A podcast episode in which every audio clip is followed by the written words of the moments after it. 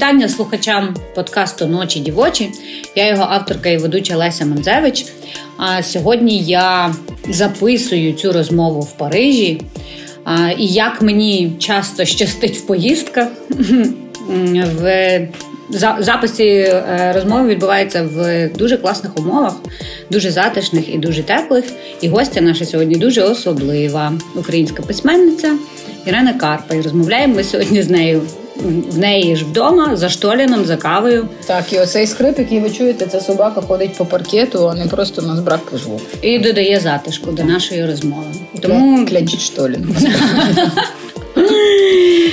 Е, абсолютно затишна розмова за горнятком кави, яка починається з мого традиційного питання Ірено, як ти? Та трохи щось прифігіла, чесно кажучи. Останнім часом це ми з тобою говорили за подкастом. Ні, ну насправді я жартую, бо я в дуже рівному стані, але бачу, що навколо людей якось дуже плавить, і ці люди не українці, це французи, вибачте, які усталі от війни, напевно, що бо якось з різних сторін. Ну, це ну, це те, що ти розповідала, що якийсь там чувак сидить в метро і кричить: Я люблю Путіна. Мені тут тільки що прилетіло після мого ефіру, де я а, просила, ну не просила, я навіть не прошу мене погано виходить клянчити. Я просто сказала таку фразу, що погано, що. А, Захід вибрав таку тактику давати Україні зброю чайними ложечками. Я це прочитала в Кушнаря в блогу. Мені дуже сподобалася ця метафора про чайні ложечки. І що насправді можна все було б закінчити значно швидше. І якась е, хвора тьотя почала мені писати: Припиніть свої вимоги до нас, типу там Захід і Європа існують і думають. І я написала: ну існують, поки росіяни до вас не прийшли, на все добре.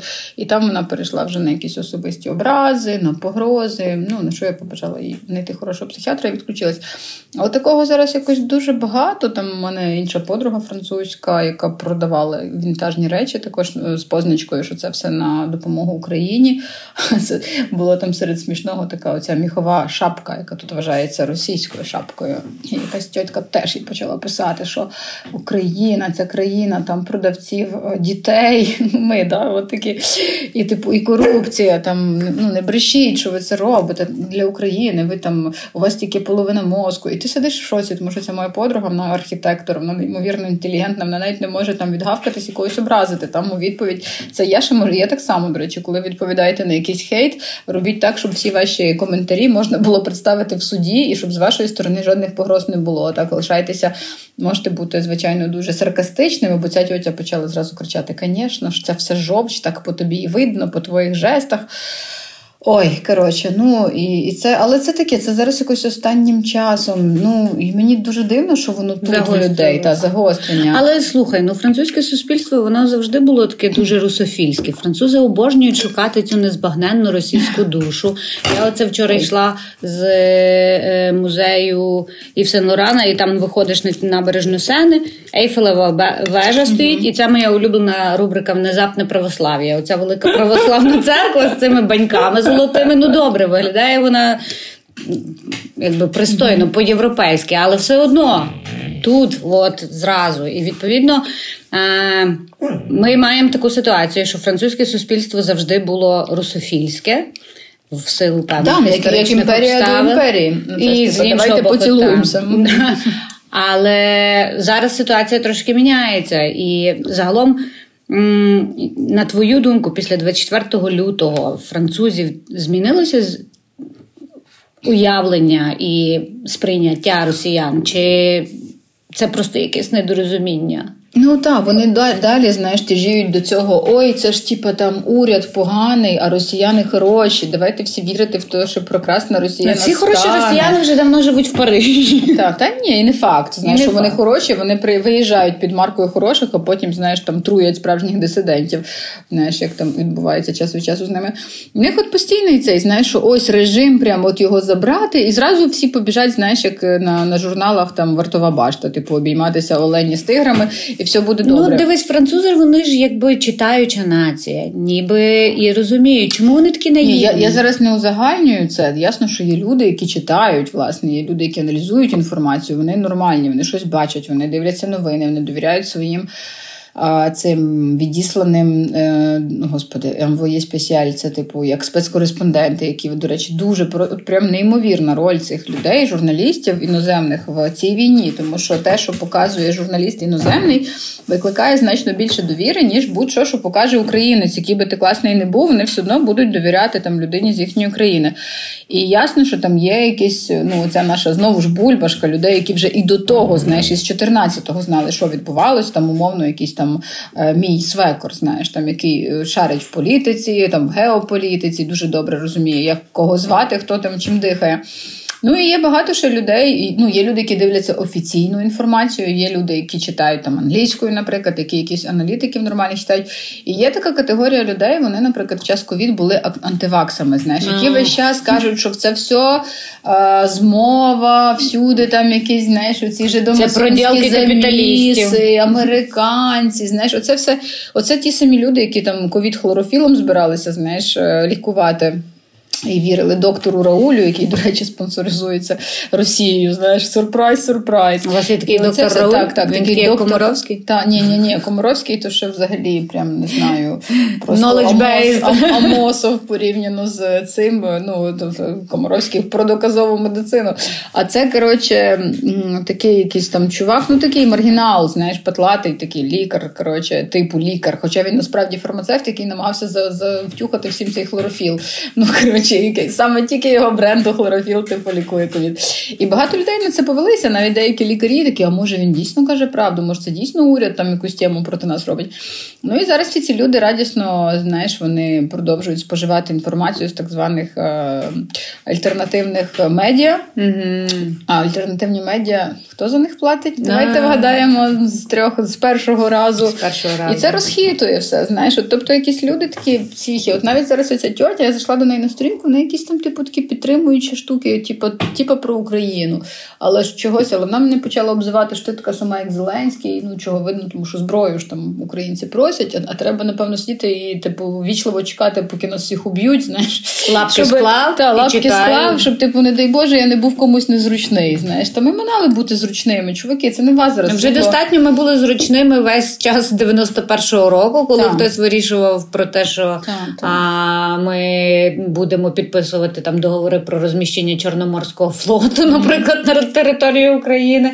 Ну, знаєш, ми, ми спостерігали і були зручними. Ну, типу, Фільм. знаєш, на що їм скажетесь? Окей, в них трохи подорожчав хліб, знаєш, тому що він там був з нашої пшенички, наприклад, mm-hmm. на секундочку. А про Україну знали? Потім е, у них е, знаменитий французький багет. Так, так, та, багет, е, круасани, це все наша пшениця. Секрет в тому, щоб не зажимати масла. Це якщо мене нас слухають пекарі, да. класний круасан це той, на який ти не зажав масло. А, Корови, наче теж у нас є, тому в нас є всі перспективи хорошого. Хоча український чорний хліб я люблю більше за всі багети на землі. Потім дивись, ну от що ми вчора з тобою бачили, що на терасах не не вмикають опалення, і mm-hmm. то не всюди, тому що ми були в кафе в Домего, типу цьому історичному. Там спокійно літня тераса, вона вся типу опалюється, окремий такий павільйон. Але на терасах, і причому вони не кажуть, що це пов'язано з Україною, вони кажуть, що це пов'язане з екологією, як ми спитали. Тобто, просто от зараз ти можеш посидіти на терасі, тобі видадуть плед, але цього вже калоріфера, який над тобою раніше був, його зараз нема. Блін, come on, люди, от реально, до речі, ті, хто з'їздили в Україну хоча б раз, вони взагалі повертаються з квадратними очима, з дуже правильним дискурсом, такі бандерівці, що нам ще з вами ще далеко до них. Та? І оце дуже це ключ, насправді розуміння. Це і Макрону помогло, коли він поїхав тоді в Бучу, він повернувся, він зовсім по-іншому почав співати. Вже про ці братні народи не було нічого. Так? І це допомагає будь-якій людині, яка просто от поїхала, поспілкувалася, живих українців побачила, як ми там живемо. Я на цьому весь час наполягаю знаєте, що в нас в Києві було життя не гірше, а багато в чому і краще, краще, ніж у вас. Тому не треба. Ну тобто, ми не є якимись там вашими бідними родичами. Я весь час розказую, скільки всього ми тягнемо самі. Знаєш, там від взуття солдатам до до там шмоток теплих, е, до до цих всіх дронів, там байрактарів і супутників. А вже якщо ми щось у вас просимо, чуваки, то це значить, що ми просто самі вже не можемо це потягнути. А ви стоїте за нашими спинами і, і вам просто типа, спостерігаєте. І по чуть-чуть ну, щось подайте патрон. Так, так, подавайте патрони, подавайте. Знаєш, ми ж не просимо вас живу силу своїх людей там на смерть посилати. Ну коротше, знаєш, і це все ясно, що ти не втомлюєшся від постійного повторювання цього. Нема в тебе такого, що от мене враження є таке, що я шлях би вас трафив. Дятел, скільки... знаєш. Але ці експерти стільки помиляються, які от на цих шоу. Я ж кажу, якби я кожен раз ставила по євро, коли вони помиляються, я була б зараз дуже багатою чувіхою, і, мабуть, би вже блін байрактар могла сама купити просто з виграного парі. Тому що розумієш, і це такий пафос, оце таке, знаєш, надутість. Є дуже класні. Є такі знову ж таки супер, які включені в Україну. Там Ніколя Тензер, наприклад, там який прям супер. Він так говорить, що це просто ти сама тобі вже нема що робити на на, тій, е, на тому телебаченні, бо він все так круто сказав, і так безкомпромісно, і так гостро. Знаєш, є люди, які прямо от говорять там: ви що не розумієте, що ми всі в війні в цій? Це не українська війна. Знаєш, це не війна треба посеред робити, Європи. Не треба робити. Ну це це війна цивілізаційна. Це війна, взагалі, знаєш. Ну тобто, якщо зараз Росії дати виграти, то підключаться всі інші режими. Корея Північна підключиться, Іран, Китай. Тобто, тому що так виявиться, що так можна було. Безкарне зло породжує нове безкарне зло. Да, тому що так можна. Тому що коли ядерна країна погрожує неядерній країні, це дає дуже поганий приклад всім, е, всім, ем, Всім господи, диктатурам, так, всім, всім тоталі, тоталітарним режимам. Зараз я вип'ю кави. І ці помилки експертів, боже, знаєш, виключається оце типу, камера, вони, «О, ну так, а ви бачите, вони ж не так просуваються на Херсоні, як там от раніше. І ти так просто хочеш йому в морду кинути знаєш, середній палець, блін, але ж ти себе тримаєш, бо ти ж типу, тут в гостях. Виховано, і ти маєш бути вище і краще. Ні, не ти не маєш бути вище і краще. Просто знаєш, я немає сенсу сваритися поза ефіром. Є сенс в ефірі. Мені пофіг на цього дядю, на його приватну думку. Я не поміняю швидше за все. Але я можу поміняти думку глядачів, якщо я донесу якусь, якусь нормальну історію, нормальну правду, розкажу там, знаєш, краще кілька мемасиків і розкажу сьогодні. Я два рази повторила, кажу, так, в українців нема світла, так, немає, немає тепла. Але вони там одні там для інших розетки виносять, роблять там місця, де можна гаджети підзарядити. І що саме головне, публікують фотки при свічках, як всі гріються, де чим можуть, і пишуть краще так, ніж з вами. І це адресується Росії. Ірен, дивись, ми з тобою ще бачилися в рамках е, фестивалю, який ти співорганізовувала зараз в Парижі.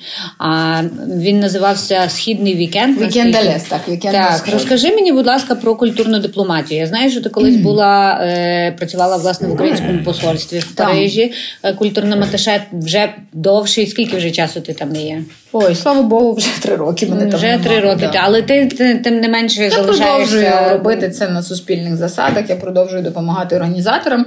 Цей фестиваль це, мабуть, найкраще, до чого я долучилася, тому що а, це дуже потужна програма. Все в центрі Парижа. Знаєш, там в 17-му році взагалі була дуже класна комунікація. Тоді вперше а, я зуміла. Ну, українська держава дала великі гроші. Це були 50 вперше, так 50 тисяч євро, які дали на чи доларів на допомогу фестивалю. Знаєш, і тоді, а тепер в посольство взяло і відморозило. Непонятно чого. І посольство, культурний центр, там якась ця нова жінка, яка приїхала, просто на щось там образилася. І це так дивно. Вони рекламують якісь свої містечкові заходи в культурному центрі. А оці потужні штуки в театрі Дешатле, театрі де Ля Віль, знаєш, цей концерт Жадана, приїзд Оксани Линів. Ну мені нічого там не прийшло. Я не знаю, може це мені якось там воно в спам потрапило, але це дуже дивно, тому що це такий потужний захід організовується виключно за гроші французів. Ми намагалися знайти когось із одеських спонсорів, якось Тому що поморозилися. Дуже цікаво. Ну окей, може в людей знаєш дійсно зараз інші Не на часі. Перестань. Це собака, яка бачить штолі, не завиває. То це, це я не Лесі кажу, перестань.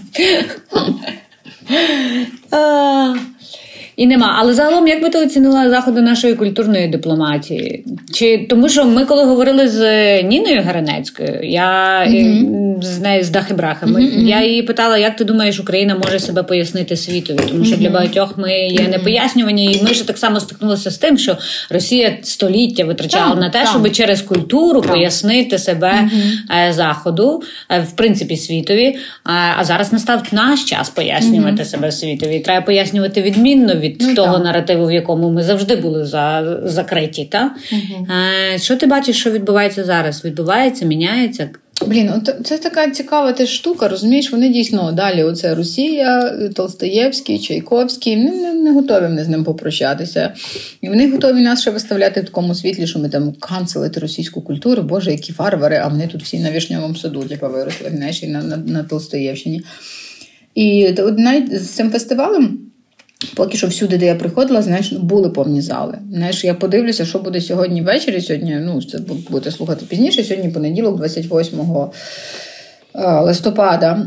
І буде оцей великий концерт в театрі Дешетле на там тисяча з чимось місць, і ми переживаємо. Знаєш, ну це понеділок вечора, і хтось там організаторам казав моїм колегам, що а господи, знов це Україна знову і типу, всюди кругом дофіга. І ну зараз там те, що я артикулюю, те, що артикулюють мої колеги, там інші запрошені, бо дуже багато класних Константин Сігов, там Таня Огаркова, Володимир Ярмоленко, Софія Кандрухович була.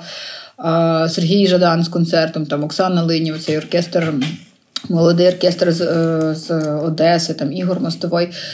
Коротше, дуже тобто багато все, що зараз up and coming. Так, так. Знаєш, зараз не не взяли Дагдотерс, тому що вони були минулого фестивалю, коли був Київ.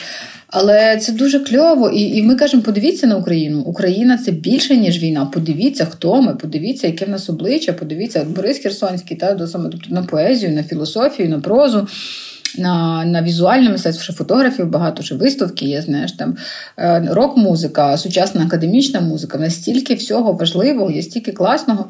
Вони ходять, я не знаю. Давай сьогодні підемо ввечері, подивимося в театрі, що відбувається, чи чи прийшли, скільки прийшло людей, бо було доволі мало резервацій. Знову ж таки, чи це понеділок, чи що, але це французи люблять пережани цю типу академічну музику, плюс Оксана Линів це все-таки е, супер, суперстар, та, це світове ім'я.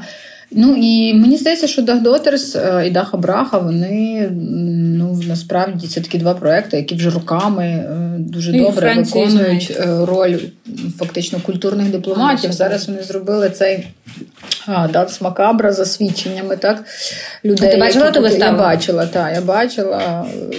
Ми плакали. Мені ну, знаєш, ти ж бачиш людей, ти не знаєш, це українці чи іноземці, але там дуже там половина залу плакала насправді, тому що це. Е, свідчення жінок, які втекли з ну, в основному там з з Бучі, знаєш, тобто як це все.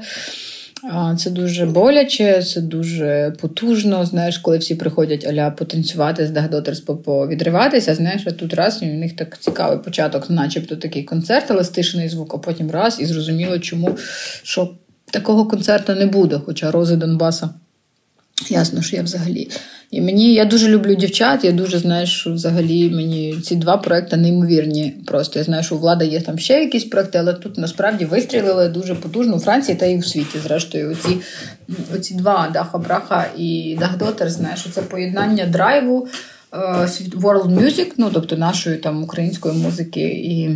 Оцієї харизми, знаєш, яка є і в режисера, і інструментів, і які зрозумілі в принципі кожному за допомогою. Вже на звітних фото з події у театрі Шатле бачу повен зал людей. Тож, здається, український східний вікенд вдався. Фестиваль «Un Weekend al Est» – щорічна культурна подія в Парижі, присвячена містам Центрально-Східної Європи. Київ, про який згадувала Ірена, презентували ще ген-ген у 2017 році. Потім на вікенд до французької столиці приїздили болгарська Софія, сербський Белград та угорський Будапешт. Через літературу, образотворче мистецтво, кіно, музику і театр, французи, які дуже люблять усе це, пізнають інші держави і навіть дещо борються зі своєю бундючністю і снобізмом, який, до речі, Ірена Карпа, живучи в Парижі сьомий рік, помічає та не заперечує. Так, так, так. І вони, ну, це знаєш, от класно, коли є якісь такі речі, часто їх і ну, їх перекладають. Що зробити, щоб стало таких речей більше? Отже, це залежить від митців українських, від митців, тобто продукт створювати хороший, е, конкурентоспроможний продукт. Він є, знаєш, просто можливо там якось забагато зараз поїхало всіх з концертами, бо зараз там продюсери, директори жаліються, що люди їдуть в нуль, а то й в мінус. Знаєш, тому що відразу кинулися донатити. В основному приходять українці. Ну, тобто, це творчий процес. У нас є, наприклад, важка музика, весь цей Stone Jesus, знаєш, який відомий, там просто цінніша. Це там такий heavy metal, чи там оцей Дженджер, е, знаєш, якийсь такий тяжеляк, який прикольний. І по всьому світу його знають. Тобто, просто, може, не завжди знають, що це з України, там вони з Донбаса, до речі, десь. Але але таке є. Ну це знаєш, ти не можеш там. Держава не може повпливати на митців, щоб вони там робили якийсь якісний продукт. Знаєш, ну це ж е, питання кожного окремого таланту. Я не ну, держава зараз. Я так я не знаю. То дивлячись на те, що відбувається з Довженко центром, щось в мене немає оптимістичних прогнозів стосовно фінансування культури. Навіть, ну це іспанський час. сором. Так. Це іспанський Це сором. таке, знаєш, використання ситуації. Це так підло, насправді. Це просто дуже підло. Якщо Так, і то багато військових, які якраз воюють е, на нулі, вони кажуть, що поки вони очікують власне від нас, того що mm-hmm. поки вони там воюють, ми маємо займатися цими штуками, тому що. Вони, вони ж воюють не за таку країну, mm-hmm. де да. можуть просто взяти і від, від, від, віджати Забрати, віджати Довженко центр, таку інституцію, як Довженко центр. Ну тому будемо робити. Mm-hmm. Є, є, є потуги, є активізм, лиш би воно не. Не, не не, затихло. Нам дуже багато роботи. Знаєш, зараз насправді у нас така активна фаза, тому що є небезпека. Зараз оце типу, бий у нас іде, знаєш що ми там ну, воюємо, волонтеримо, донатимо, знаєш, напрягаємося, щось робимо. Все. А а потім, знаєш, от в українців в нас завжди пам'ятаєш наші революції, завжди, коли треба оце. Так, ми максимально мобілізовані в моменти найвищої небезпеки, так. а, а потім, потім такі, коли а, коротше, я треба щодня зробив. працювати, так. всі такі. І приходять, знаєш, от як кажуть, придумують ідеалісти, так, а, там хтось, е, господи, там реалізовують пасіонарії, напевно, так, а користуються mm. негідники. Оце, на жаль, так, знаєш, і треба відразу якось дивитись на крок вперед. Якщо навіть ну зараз, бач, стараються під шумок уже зробити ці речі, типу віджати Довженко центр. Це нікуди не дінеться. Ти уявляєш, скільки грошей захочуть украсти на відбудові України, яких уродів захочуть понабудовувати замість того. Тому треба якось дійсно тиснути громадський контроль, знаєш, просто підписувати, не знаю, петиції, перевибирати парламент, знаєш, з інших людей. Які mm. будуть, знаєш, ну просто щоб ну не можна зараз там на місці цих зруйнованих місць поставити якихось потвор. Знаєш, наприклад. Звичайно. Мені якась чувіха писала, якась типу, якась у них контора, дуже от такий простий приклад, знаєш, як маніпульнути мною. А, Прислала, типу, там щось якийсь пам'ятник був київському приводу, привод, ну кіч, знаєш, такий якесь біле, біле з золотом, типу, що то таке. Я їй кажу, ну такі ж речі на тендерній основі, наче вирішуються, проекти вона якісь хотіла, мали. якби... А вона хотіла, щоб я його піарнула, типу, щоб підписала якусь петицію, давайте поставимо срочно пам'ятник. І вона мені відповідає: ні, типу, тендерні це якби я хотіла гроші від держави, а це моя, типу, моя ініціатива і мої гроші. Я така думаю, ну класно, давайте я теж тоді, знаєш, ну типу, кожен тоді захоче придумати пам'ятник за свої гроші. Його ну, та відлий собі з бронзи та постав собі в хаті. Постав собі вдома, так, знаєш, ну і це так цікаво. І всі під шумок намагаються чимось скористатися, знаєш, увіковічити себе якимось пам'ятником. Знаєш, ну come on, ну це ж там це ж суспільний простір. Тобто це якось мусять вирішувати якісь там комісії з архітектури, там з цього, з ну, взагалі з урбаністики. Стільки настільки є спеціалістів кльових, знаєш, яким би дати доступ. А на посадах далі сидять якісь оці люди без освіти і без смаку. Мені часто. здається, що абсолютно ти права. Е, мені здається, що е, в нас е, проблема полягає в тому, що ну, якраз в нас нам бракує цієї постійності і консистентності, коли знаєш, ця от життєва небезпека відходить. Але от як я от щойно буквально подумала, можливо, треба зрозуміти, що, хоча війна закінчиться, але наша боротьба з якимись негативними проявами, які є в кожному суспільстві, ну це ж не таке, що, наприклад, корупція тільки в Україні, а Франції її в принципі немає. Всюди це є. Просто люди повинні контролювати владу. І і контролювати тих людей, яким вони дають ту владу. А це потребує постійних зусиль. Ну сподіваємося, що якби ми щось навчимося за цей період. Ірено, ти говорила про митців і про творення, і про те, що, попри війну, люди роблять, люди пишуть. В тебе вийшла книжка недавно. Тільки нікому про це не кажи. Так називається книжка. А Розкажи, будь ласка, більше про неї і ти її дописувала в коли? Ти її дописала до війни? Я чи її ти її дописувала до війни, але мені треба ще її було редагувати під час війни, тому вона відкладалася. Вона взагалі планувалася на, ем, на травень, на книжковий арсенал. Ем, але цього не сталося, книжкового арсеналу не сталося взагалі. Хоча ми такі були оптимісти, що в березні думали, а раптом все закінчиться, mm. і типу ми зробимо. Я ага, теж мріяла про шестиденну війну, знаєш, як так, було так, в історії випадку. Бліцкрік, щоб був, так, напевно, але на на нашу користь. На нашу користь, звичайно. Так. А, Ну, на жаль, цього не сталося, і це все дійсно дуже довгий процес і дуже марудний, і скоро вже буде рік. А, Але нічого, я щось вірю своїм друзям військовим, які кажуть, що ми пройшли більше, ніж нам лишилося пройти. Не знаю, це також трохи небезпечний оптимізм. Треба жити день за днем, так ніби ніколи не закінчиться. Ну тобто, не не так, ніби ніколи не закінчиться, а просто день за днем. Так не можна жити так, як ніколи не закінчиться, і не можна жити так, ніби це закінчиться. От там, от завтра, сьогодні, через, через 5 хвилин. Чи через 6 днів. так. Ем, та, і книжка взагалі там, я коли вже її змала здавати там вдруг, вона взагалі про мовчання жертв насильства. І в березні, коли сталася Буча. Я подумала, що Боже, які взагалі, які книжки після Бучі можуть бути. Знаєш, про що нічого не стане гіршим, більш болючим, ніж те, що сталося в Ірпіні в Бучі. І і я думала взагалі, ну потім мені ну, казали, ну перепиши так, щоб там події тригернула оця ситуація в Бучі, що типу тоді. І я щось і так і сяк, ну що там в мене все відбувається під час ковіду. Думаю, що треба переписати, що все відбувається, а все це в Парижі, тобто в мирному місці під час війни. І потім, знаєш, думаю, і просто не те, що Люба на мене напала. Хтось отримав по морді за брак по звуку. Я подумала, коротше, що це, що просто це буде якась така, знаєш, ловіння хайпу, спекуляція, знаєш. Хоча я нічого би про це не казала. Я би просто в книжці я написала, що ось вона там героїня бачить новину, і її тригерить, і в неї починається вся ця історія. Але навіть на цьому рівні, знаєш, я не хотіла просто ну, це все робити далі. І коротше, я почала щось її, знаєш, переписувати, почала ну, знаєш, узгоджувати цей контекст. Потім думаю, ну що, вони так не будуть поводитись ті самі люди під час війни, як вони під час ковіду. Тобто прийшлось би все переписувати. І думаю, ну не буду я хайпувати. Я розумію, що це, знаєш, дало би мені там якісь можливості, ще щось, але я вирішила, що це буде нечесно. Я залишила все, як є, але в кінці дописала останній абзац.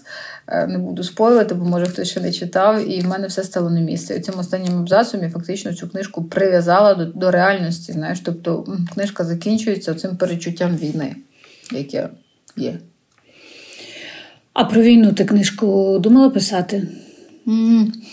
Ну, вона не про війну. Тому що прям про війну, мені здається, напишуть багато книжок, тому що багато вже готових письменників зараз в окопах.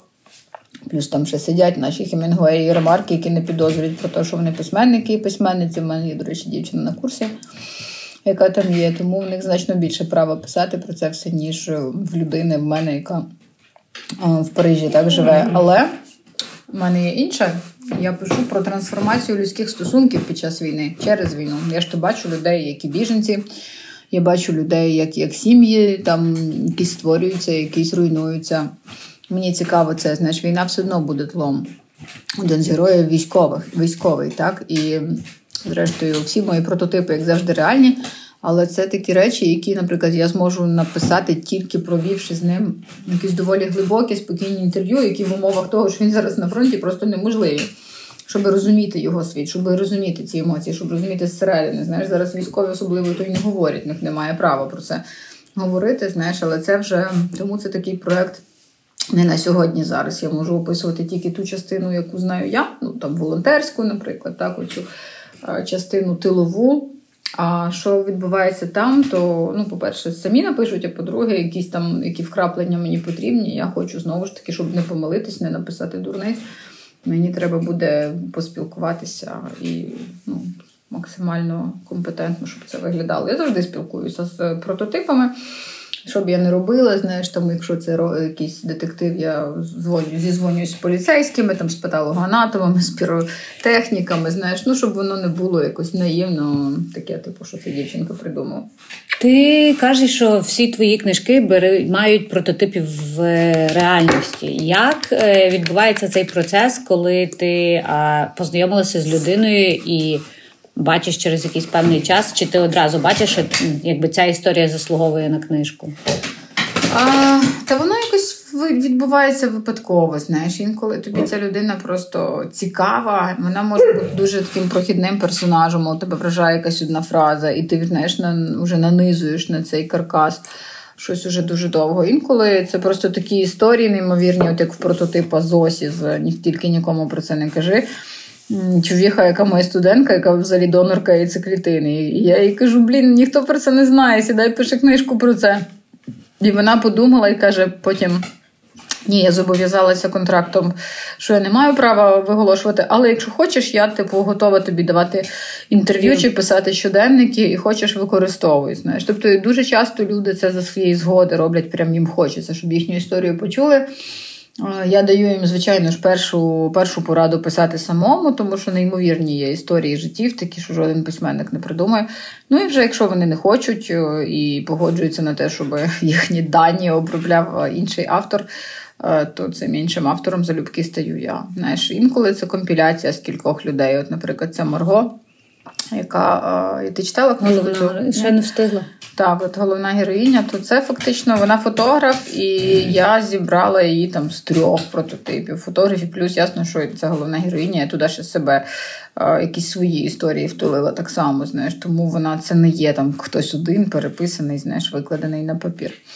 От. Ну і так, фактично, з усіма, знаєш, є якісь які вигадані персонажі, але все одно якісь є історії, які пов'язують їх, там, наприклад, з моїми друзями зі студентського віку, знаєш, там як оцей слідчий там так само є. Є якісь повністю вигадані персонажі, які Е, там, наприклад, психолог, е, що він каже. Тобто я собі моделюю ситуацію у психолога, що би казав психолог на певні на певні якісь фрази. знаєш, там, чи, І потім даю вичитати це своїй психологині, яка каже, так, так, це правильно, чи, чи ось тут не так, а тут би він мав записати оте.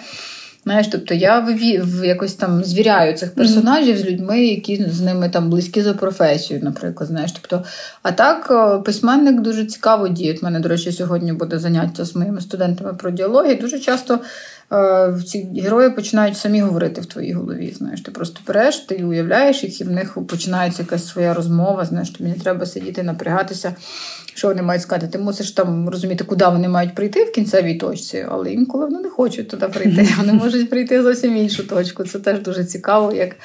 Як твір сам себе інколи веде. Роман тільки нікому про це не кажи, про закриті і табуйовані теми.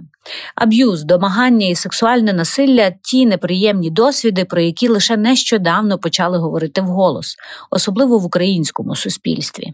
І це при тому, що за статистикою ООН кожна третя жінка в світі хоча б раз зазнавала насильства. Тема складна, Однак Ірена Карпа складнощів не боїться. Після осіннього туру українськими містами вона презентуватиме книгу в Європі. На грудень заплановано її зустрічі в Мадриді та Барселоні, а також у Мюнхені, Відні, Братиславі та Празі. Тож усім, хто чи то внаслідок війни, чи просто живе за кордоном, рекомендуємо долучатися. Ковток рідного українського на чужині в зимові похмурі вечори краще ніж те, що пропише доктор тебе є, я не знаю, ти складаєш рейтинг своїх улюблених книжок з собою ж написано, чи в тебе ти помічаєш за собою якийсь поступ, як тобі легше, важче? Я розумію, mm-hmm. що якби з досвідом. Життєвим письменницьким, якби технічно mm-hmm. речі можуть даватися, але часом, наприклад, от стоп і нема не йде mm-hmm. робота. Ну мені зараз я навіть перечитувала, тільки нікому про це не кажи. І я вже розумію, що я написала б по-іншому. Якби я зараз писала її зараз, не не два роки тому, там я б написала її по-іншому. Знаєш, Тому в кожного письменника завжди улюблена його книжка, мабуть, це остання. Ну тобто, це та, яку, або навіть швидше це та, яку ти ще не написав, яка тебе чекає десь типу попереду, знаєш, тому що все вже здається, боже мій, я ж могла зробити краще. І тут я би там цей. Тому В тебе є якийсь проект, який ти вже довший час виношуєш, але ще не реалізувала? Літературний? Ай, Боже, я так щось в мене хоч би не ковід був, блін, щось мене так цей ломить, знаєш, це странно. Ну, то, Буде мати. Буде мати подкаст. Ну, що ти хочеш? Ну, давай скажи вже щось слухачам подкасту. Що ти хочеш сказати? Кажи, тобі слово дають. Що ти хочеш сказати? Ну, мовчить. Гав. Ой, Боже, якийсь довгий проект, який би в мене був. Ні, якийсь про який ти довго думаєш, але ще не наважилася зробити. Ну, Це або має бути уявний. якась ідея, знаєш. Тобто воно ж завжди щось ідеї романів. Може там по-нормальному треба було б ходити, виношувати якусь ідею. Але зараз уже є, я вже почала писати цей новий, знаєш, тобто якось ну десь воно є, воно десь крутиться, мутиться. Але ну зараз я це вже придумала. Знаєш, війна вона пришвидшує всі ці процеси, і те, що в нормальний період часу я може би ще ходила і довго думала. А, Знаєш, тут береш і щось пишеш, і насправді дуже сподіваюся знайти оцей кайфовий момент, попрацювати не гнобити себе, що я недостатньо добре, недостатньо заробляю, щоб задонатити, чи недостатньо там на телебаченні. І ти відкладаєш постійно цю творчість в довгий мішок. Але треба тоді в такому випадку наробити собі скрінів всіх тих людей, які читають мої книжки десь в підвалах і при свічках, і розуміти, що я пишу для них. Немає нікого важливішого за них. Знаєш, насправді за моїх читачів, які в скрутну хвилину не покидають читати книжок. От все, знаєш, це найкраще, що може бути. Це краще за будь-які рейтинги, за премії, за тиражі, за все. Тебе немає амбіції якихось рейтинг, гонкурівську премію би хотіла? Та я ну слухай, ну це буде брехня, якщо якась людина скаже, що вона не хоче отримати премію. Як мінімум, буде з чого задонатити. Якщо щось отримати. Зараз так точно. Тому знаєш, що казати, для мене це не важливо. Це важливо, все важливо. Але просто кожен автор, знаєш, якщо він зумів розсмішити там дитячий автор дитину, чи відволікти там домогосподарку від того, що їй там зараз тягнути на собі, чи знаєш, людина в плед закуталась і читає твою книжку, це наш рейтинг. Це те, для чого ми взагалі є. Це для те, для чого ти пишеш, це для чого ти взагалі обираєш цю професію. Оце важливо, знаєш, і це видно зараз як ніколи. Ти обрала для себе професію письменника, чи письменник письменницька професія обрала тебе? Так, я з дитинства хотіла бути письменником. Ніхто взагалі не розумів, звідки такі плани в чотирьохрічної дитини, знаєш, як це бути письменником. Але я не знаю, для мене я читала ці казки дитячі, я читала е, Астрід Лінгрен, читала Туве Янсон і все Волода Нестайка. І мені здавалося, що кращої роботи на землі бути не може, ніж писати для когось книжку. Тому так, відколи я себе Писати для когось книжки це гоустрайтинг, а просто писати книжки. Для когось це для своїх. А ти, до речі, колись для написала читачів. е, книжку для когось? Звісно, за великі гроші написала би. Що я? Я ну, звичайно нормальна Не цураюся роботи. меркантильна людина. Ну, звичайно, нормальна За великі гроші, не за маленькі, звичайно, за ну, тобто за хорошу оплату е, я би написала. Ну, я не знаю, навряд чи це була б художня книжка, це швидше за все був би якийсь нонфікшн, бо за нього і платять Мемуари. знаєш, чиїсь мемуари, біографія, not, да? Тому люди з грошима, приходьте, мені треба донатити, давайте, беру все. За великі гроші беру все. За великі гроші. Ну, не все, але таке, все, що, все, що в рамках, е, все, що не йде в розріз з моїми принципами. А це дуже багато речей. Е, Ірено, давай поговоримо про принципи і про ну можливо не про принципи, але про почуття так точно. Ти в попередніх, е, якраз от попередньо в нашій розмові згадувала, що та книжка, над якою ти зараз працюєш, присвячена трансформації людських стосунків, почуттів. Очевидно, що ти, напевне, і на собі це помічаєш, як трансформали, трансформувалися, можливо, і чи трансформувалися твої стосунки з близькими, з дітьми, з чоловіком, з батьками, які зараз в Україні. А, що ти помічаєш по собі? Говориш, дві секунди, я цукерку прожую. Будь ласка, будь ласка, ми виріжемо. Це рекламна пауза. Пауза цукерочка. Так, ну просто жуєш цукерку. Знаєте, це ж така цукерка, от як в дитинстві, коли привозили з лікером. Дітям, дітям, Зараз як наговорив. дітям не можна було їсти.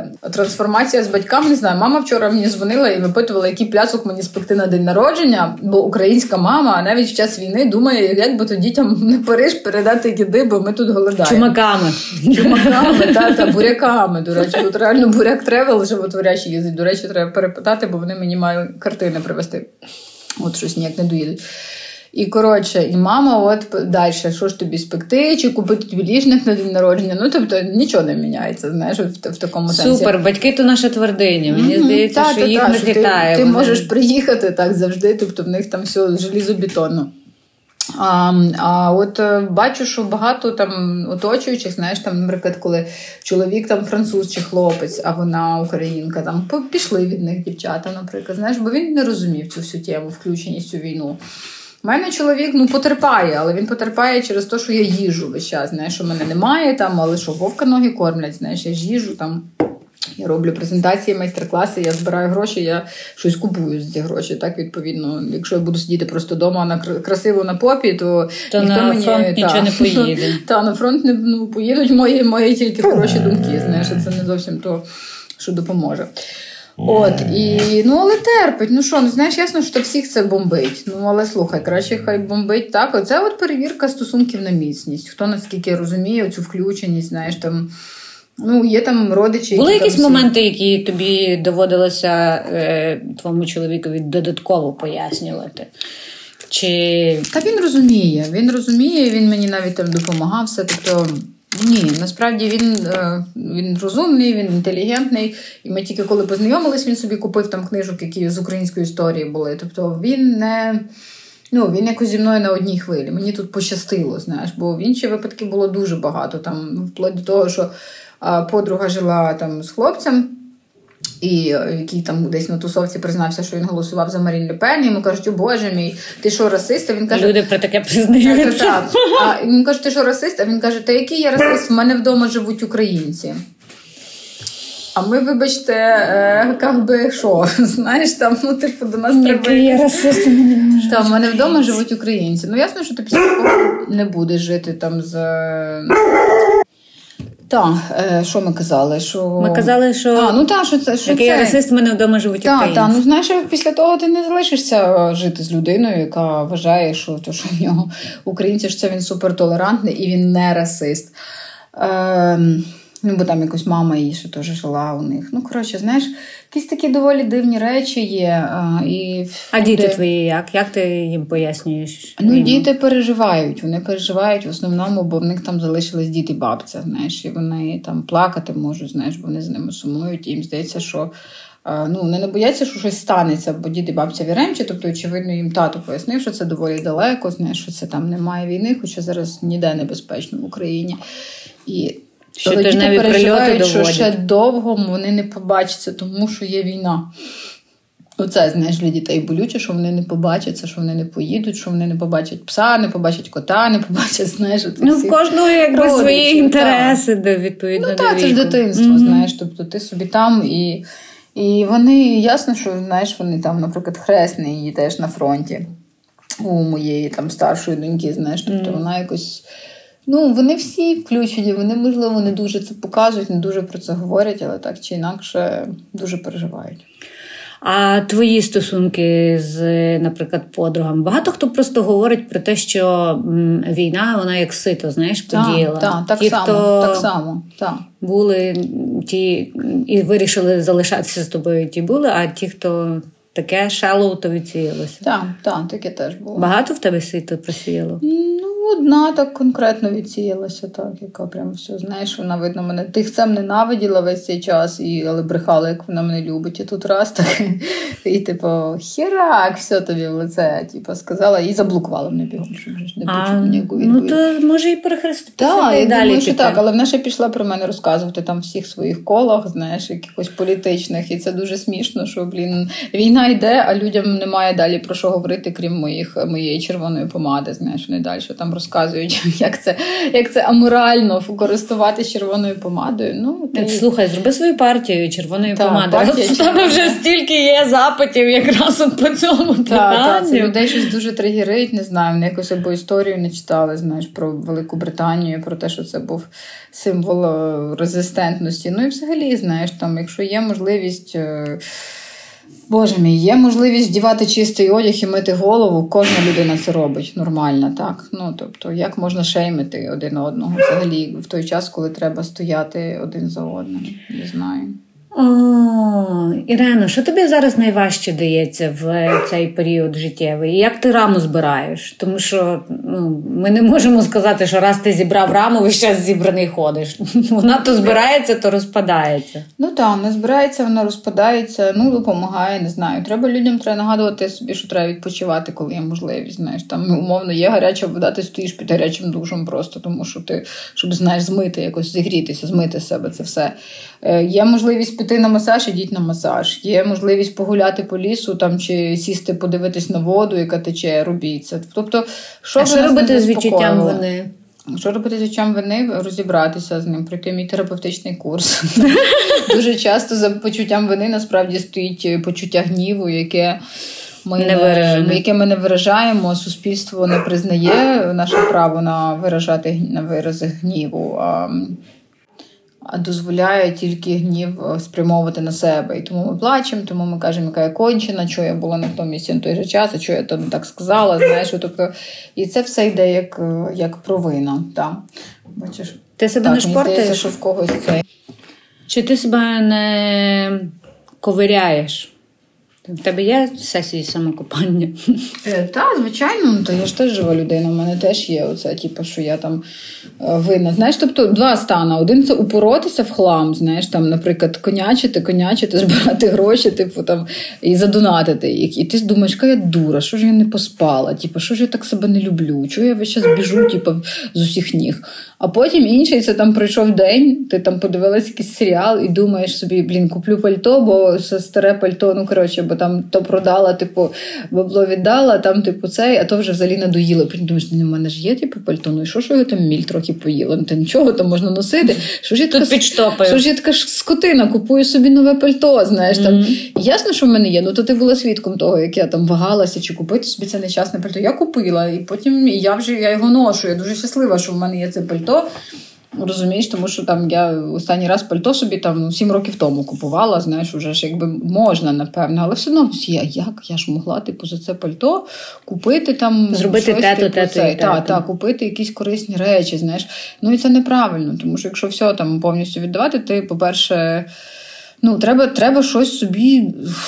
Треба робити собі приємності, якимось чином казати собі дякую. Знаєш, Віддаєш теж. всім, віддавай і собі. Так, віддавай собі, ти ж теж належиш до цих всіх. Знаєш, там ти більше віддаєш всім тим більше, ніж ти залишаєш собі. От зараз в ці дні, коли там митці конячать, фігачать, знаєш, та й не тільки митці, та й зрештою просто люди, скільки скільки віддають, знаєш, і, і часу, і грошей, і просто, ну, якщо себе не хвалити і не брати час на те, щоб ресурс поновити, то можна просто згоріти, і тоді не буде кому конячити. Знаєш, оце треба пам'ятати. Інколи тіло каже стоп. От зараз в мене, наприклад, ломить, я з тобою говорю, в мене ломить спини, дуже надіюсь, що це на ковід, блін, третій раз. Я теж надіюсь, що це не ковід. Бо я на тебе дихаю. Так? Та вже пізно, пізно вже не А мені додому вертатися. Не відсувайся, тобі додому. Я залишусь в Парижі, окей. Ти лишайся, я лишу ключ, бо мені завтра їхати якраз, мені це теж не дуже в тему. Ну, коротше, це мене тут чекає на черзі теж телек, щоб записати про потребу і дозвіл собі відпочивати. Ми дуже всі втомилися.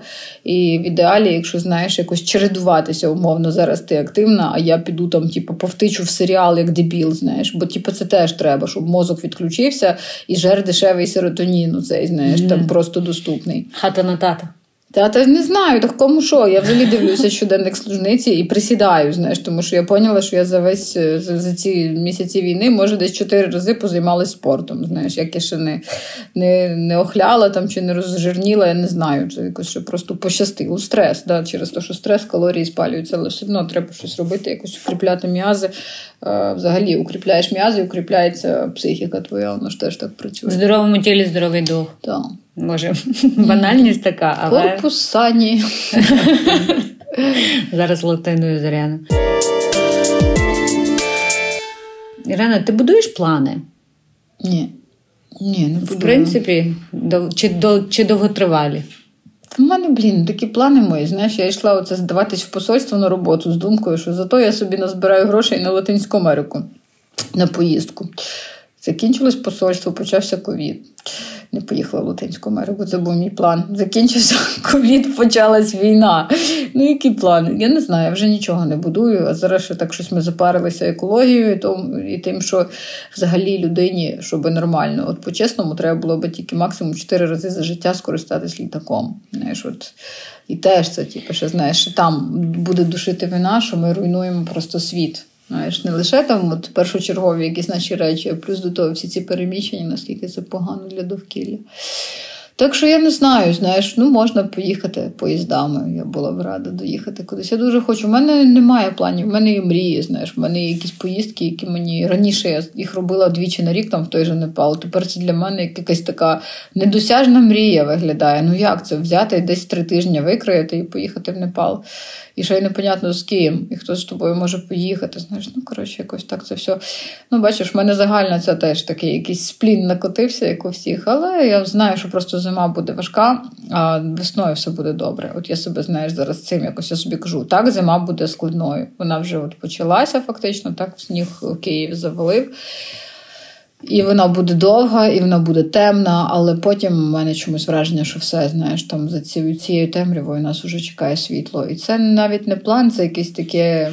Ну, мрія, це віра. сподівання, це погляд вперед. Знаєш, Оце віра. Так, я завжди вірила дуже і вірю, продовжую вірити в перемогу в українців, в те, що люди якось знаєш, там міцнішають, змінюються, показують найкраще, що в них є. І от знаєш, от в мріях було би, що дійсно після закінчення війни. Ми не опустили руки і не забили один на одного, а далі продовжували те, як ми зараз робимо. Ти уявляєш, це теж моє популярне питання, яке я ставлю гостям. Ти уявляєш, як війна має закінчитися? Ти уявляєш закінчення війни? І що ти будеш тоді робити? Як я як, за яких умовах закінчиться війна? Ну так. Значить, ми повністю звільняємо наші території до кордонів 91-го року. Росія виплачує репарації. До речі, ходять комісії. А Путін вмирає? Путін вмирає, вмирає Пригожин, вмирає Кадиров, вмирають взагалі вся ця кліка. Блін, не знаю. Коротше, не знаю. Краще би, звичайно.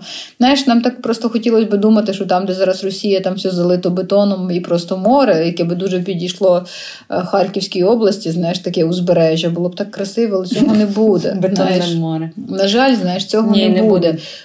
Далі будуть ці люди, але просто е, я в ідеалі, щоб Росія розпалась на дуже багато маленьких республік, автономій, де і нехай ці всякі нещасні голови. буряти ці всі повиходять і позабирають е, те, що їм належить, всі ці їхні корисні копалини, нафту, газ, знаєш, те, що належить їм, а не те, що краде Москва в них, знаєш, mm. яка не відправляє своїх дітей вмирати, а відправляють у цих всіх нещасних, які не є європейцями. Корінні народи. Корінні народи. Тобто Росія в ідеалі розпадається. Але ну Кремль нам виплачує, вони всі виплачують нам репарації. Зараз є комісії, які документують, де в кого там як постраждала хата, постраждало господарство і все таке. А, І потім що там повертаються всі наші політичні в'язні, повертаються, повертаються діти, яких вирвали в батьків, повертаються насильно депортовані люди. Росія ну, за російські гроші все це відбудовується, і ясно, що там також світові світові інвестори також присутні. Але все це дуже вивірено під контролем громадянського суспільства, щоб знаєш, не не будували чорті що, щоб не крались гроші, і дуже жорстко карати. Знаєш, прям тих, хто краде. І останнє це щоб в Україні була така зброя, знаєш, по кордону, щоб Росії і будь-кому було не страшно сунутися. Знаєш, бо зараз ми дуже в не, нерівнозначній ситуації. В них там ці е, ракети, які б'ють на тисячу кілометрів. Ну це залужний казав, а в нас тільки 100. Так, і тому треба, щоб ми так були озброєні по периметру, що нікому не прийшло в голову. А ти що робиш в цьому всьому? Я з тобою годжуся. Я хочу все те саме, щоб настало. Ой, я їду в Латинську. А ти їдеш в Латинську Америку. Не недовго, там на місяць якийсь. Нам своє робить. Так завжди. Е, ой, е, Іран, ти знаєш, я ще згадала одне питання. Ми було був пасаж про принципи.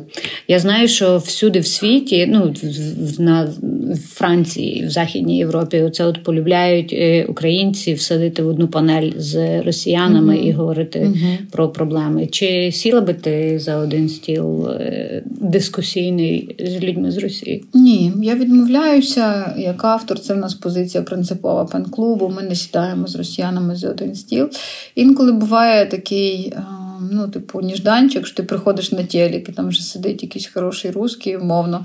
Ну, що я можу зробити? Знаєш, я не буду там вставати вже з ефіра йти. Вони, ну, тобто, це. це Ну, крім того, цей демарш нічого не пояснить, мені здається. Ну, Ну, знаєш, тобто як як письменниця, як автор, знаєш, як людина, яка бере участь прямо в організованих якихось конференціях в панелях, ні, я не не йду з ними на одні майданчики. Знаєш, інколи просто що ти не чекаєш. Сидить людина, поки її не представили, ти не знаєш, що вона з Росії. Тобто ти не будеш вставати і кудись бігти. знаєш. А інколи вони такі, так, в них така прекрасна русофобія, інколи що сидиш і руки потираєш, що типу, ох, нормально. Тобто, знаєш, якось. Я сижу, от останній раз дуже цікаво було. Була одна типу човіха з Росії ну, яка там виїхала задовго до війни, насправді просто російського походження. І оці такі дуже глибокі інтелектуали французькі, які демонстративно всі були обернуті до мене. Знаєш, тобто вона щось говорила, але вони так прям підкреслено слухали і дивилися тільки мене. Це було дуже незвично, чесно кажучи. Знаєш, Хоча вона говорила якісь там в основному на 95% правильні речі, знаєш про те, але все одно потім кажуть, ну так, я надіюсь, російський народ там образумиться. Думаєш, ага, понятно. Деколи вони в одному реченні п'ять разів кажуть Навальний. Ну, думаєш, понятно, на кого Ой, ти Боже, той Навальний, чесне слово. Так, так. Ну таке, знаєш, якось їх треба. максимально, знаєш, якось. Ну, коротше, це це трохи це це дуже образливо, але Захід ще не скоро від, відійде від цієї ідеї, що прям є якась прекрасна Росія, от тільки б забрати Путіна. Ні. І в цьому розумієш, вони імпотентні, їхні хороші mm-hmm. русські. Вони можуть тільки втекти, бути десь в екзилі, тому що, на відміну від української інтелігенції, яка веде за собою народ, так і міняє суспільну думку, вони там лишаються купкою маргіналів. От і вся різниця між нами і ними. І при цьому вони ще дуже люблять е, звинувачувати всіх до довкола, окрім себе. Я власне читала якусь колонку Навального, яку він нібито десь mm-hmm. через адвокатів на колінці в захалявній книжечці писав і передав, і там десь опублікував. І він, як кожен російський ліберал, каже: West has failed, а захід нас здав. Oh. І я думаю.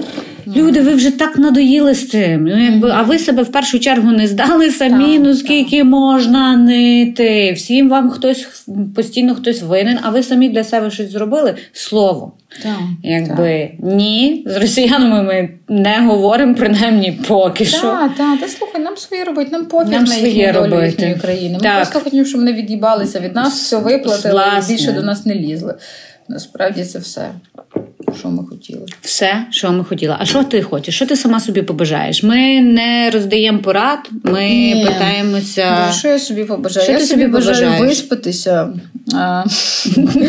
відпочити і і писати книжку. От я би дуже хотіла це робити. Добути презентації до кінця цього року і десь не знаю, там по просто побути, пожерти в якогось різдвяного і знов їхати в Україну, бо я вже дуже скучила. Ти так само маленькими радостями живеш. Дана Павличко розказувала, що вона любить гриб знайти в лісі, і це її максимальна радість за день. Ну, У мене максимальна радість це коли мій друг, який на фронті пише мені, що з ним все в порядку. Знаєш, це таке моя радість, це те, що моя батарейка, це те, що мене підпитує. Знаєш, тобто цей зв'язок. З людиною, яка там, знаєш, там як в пісні Каші Сельцової. Кращий друг без імені. Я тільки, без імені, я тільки про неї згадала. Це от абсолютно зараз знаєш, моя така ситуація, і мені це моя батарейка, це те, що мене рухає взагалі всю цю війну. А так є, звичайно, маленькі радості. От Штолін з тобою поїде, цукер, цукерок розкусив. Цукерок Знаєш, там в ванні теплі посидів, ще там щось таке. Ці всі речі вони дуже важливі. І це дуже цікаво. Я говорила з дівчиною в Одесі недавно, коли була в Одесі, яка сказала мені, що війна навчила її. Е, цінувати ті речі, які раніше здавалися дуже зайвими, якимось рутинними, наприклад, помила вікна, класно, там обійшлась без повітряної тривоги, встигла, там паска підійшла. Знаєш, от такі якісь ці екзистенційні штуки, оце awareness, mindfulness, mm, знаєш, якої нам не вистачає. А тут от все, що встиг, знаєш, напевно, люди зараз, о Боже мій, зарядив гаджет, там зварив їсти, типу встиг, коли включили світло. Вау, це красно, це класно. Так, це маленькі життєві радості. І я дуже хочу в Україну, і поки бачу, що я звільняюся вже в кінці грудня. Потім планую, не знаю, може в січні приїхати і побути трохи там. Знаєш, мені це необхідно. Я дуже ну мені це важливо. Це знаєш, з егоїстичної точки зору. Знаєш, якось ти коли в конекті своєю землею, тобі стає краще. Ну і по-друге, можливо, я комусь там пригожуся. Знаєш, люди, які елементарно прийдуть там десь щось послухати, пообійматися, знаєш, там і і зарядитись, і зарядитись випити вина, знаєш, поржати разом. І це mm. і це вже вже це знаєш, це дуже великий імпакт, який знаєш важко переоцінити. Таке питання офтоп трохи. Ти коли-небудь розглядала варіант повернення в Україну? Я розумію, що твій чоловік француз. Напевне, що це ну я не вважаю, що я з неї виїхала. Дівчина виїхала з України, Україна з дівчини ні. Знаєш, це це мій випадок. Ну я просто якось жила між двома країнами. Як тільки я вийшла з цього посольського рабства, я і почала їздити собі вільно без оцих, знаєш. 8 тисяч якихось заяв і цих людей, які самостверджуються за твій рахунок, які кажуть, що ти не маєш права поїхати на свої вихідні за свої гроші до себе додому. Um, жах. Коротше, люди, які люблять свободу, не йдіть працювати в посольство, це просто якісь найгірші роки вашого життя будуть. Коротше, я про те, що е, що знаєш, ну я їздила відколи закінчилося. Ну, ковіда, коли не було. Тобто я постійно між двома країнами, мені це дуже комфортно. Чом би і ні, знаєш, в мене прекрасна, ну, якщо вона вистоїть, я надію, що вистоїть там квартира, знаєш, і, і я люблю своїх друзів, я люблю місця, там, де там кращі сніданки, сама бачиш, там краща кава, там стільки всього кращого, знаєш, що що, по рівню, що рівень життя багато в чому, мені здається, в Києві він знаєш, перевищує. Тобто, якщо в тебе є улюблена робота, якщо в тебе є той дохід, який тебе влаштовує, то Київ е, багато в чому кращий за багато європейських столиць. Знаєш, ці всі молоді ініціативи, атмосферні місця. Знаєш, я дуже дуже люблю Київ. Я до нього страшенно прив'язана. Та і зрештою, знаєш, навіть інші якісь місця. Я тільки зараз в турі поїздила з книжкою. Мене дуже приємно дивує те, що відбувалось, відбувається знаєш, там з містами, з людьми. Оце прямо після 2014 року таке враження, що якийсь такий підйом був. І я не відчуваю, що Україна в чомусь гірша. Знаєш, там ясно, що багато чого боремося по... з цим комплексом меншовартості. Я думаю, що за рахунок того, що багато зараз людей виїхали і опинилися за кордоном, вони побачать, що ми мали дуже достойне життя, так. до якого ми просто зараз будемо хотіти повернутися. І ми хочемо, ми боремося за те, щоб до цього вернутися. Так, боремося, поборемо. Такі вони, паризькі ночі дівочі, з цитованим кобзарем наостанок. Після цієї бесіди та мандрівки я вкотре переконуюсь, що у цій війні у кожного із нас своє поле бою. Буквальне на передовій, економічне, культурне, соціальне та навіть побутове. Кожна і кожен, хто працює, донатить, творить, спілкується про Україну або ж просто вимикає зайву жарівку лампочку, щоб зекономити світла, воює на нашому боці. І зараз головне не дати темряві зневіри заполонити наші серця, бо кожен новий день це день ближчий до нашої перемоги. Дякую Ірені Карпі за теплий прийом і що стала моїм гідом французькою столицею, її культурним та літературним життям. Дякую за поради і натхнення. Сподіваюся, ви впіймаєте хоча б його відгумін завдяки цьому епізодові. Спасибі одвічним партнерам Септо Медіа за приємну компанію і підтримку, агенції Юдду за наш оновлений вигляд і вам, люба аудиторії, за прослуховування та відгуки. Тримаймося! Слава Україні!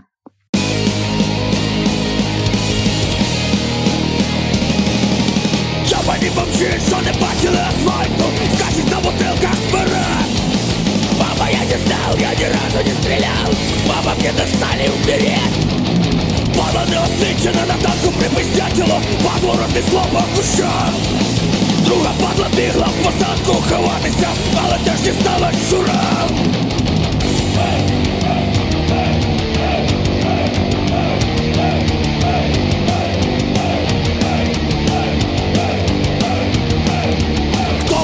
кликав сюди нахуй ми тут срались Хуй вам, блядь, а рай.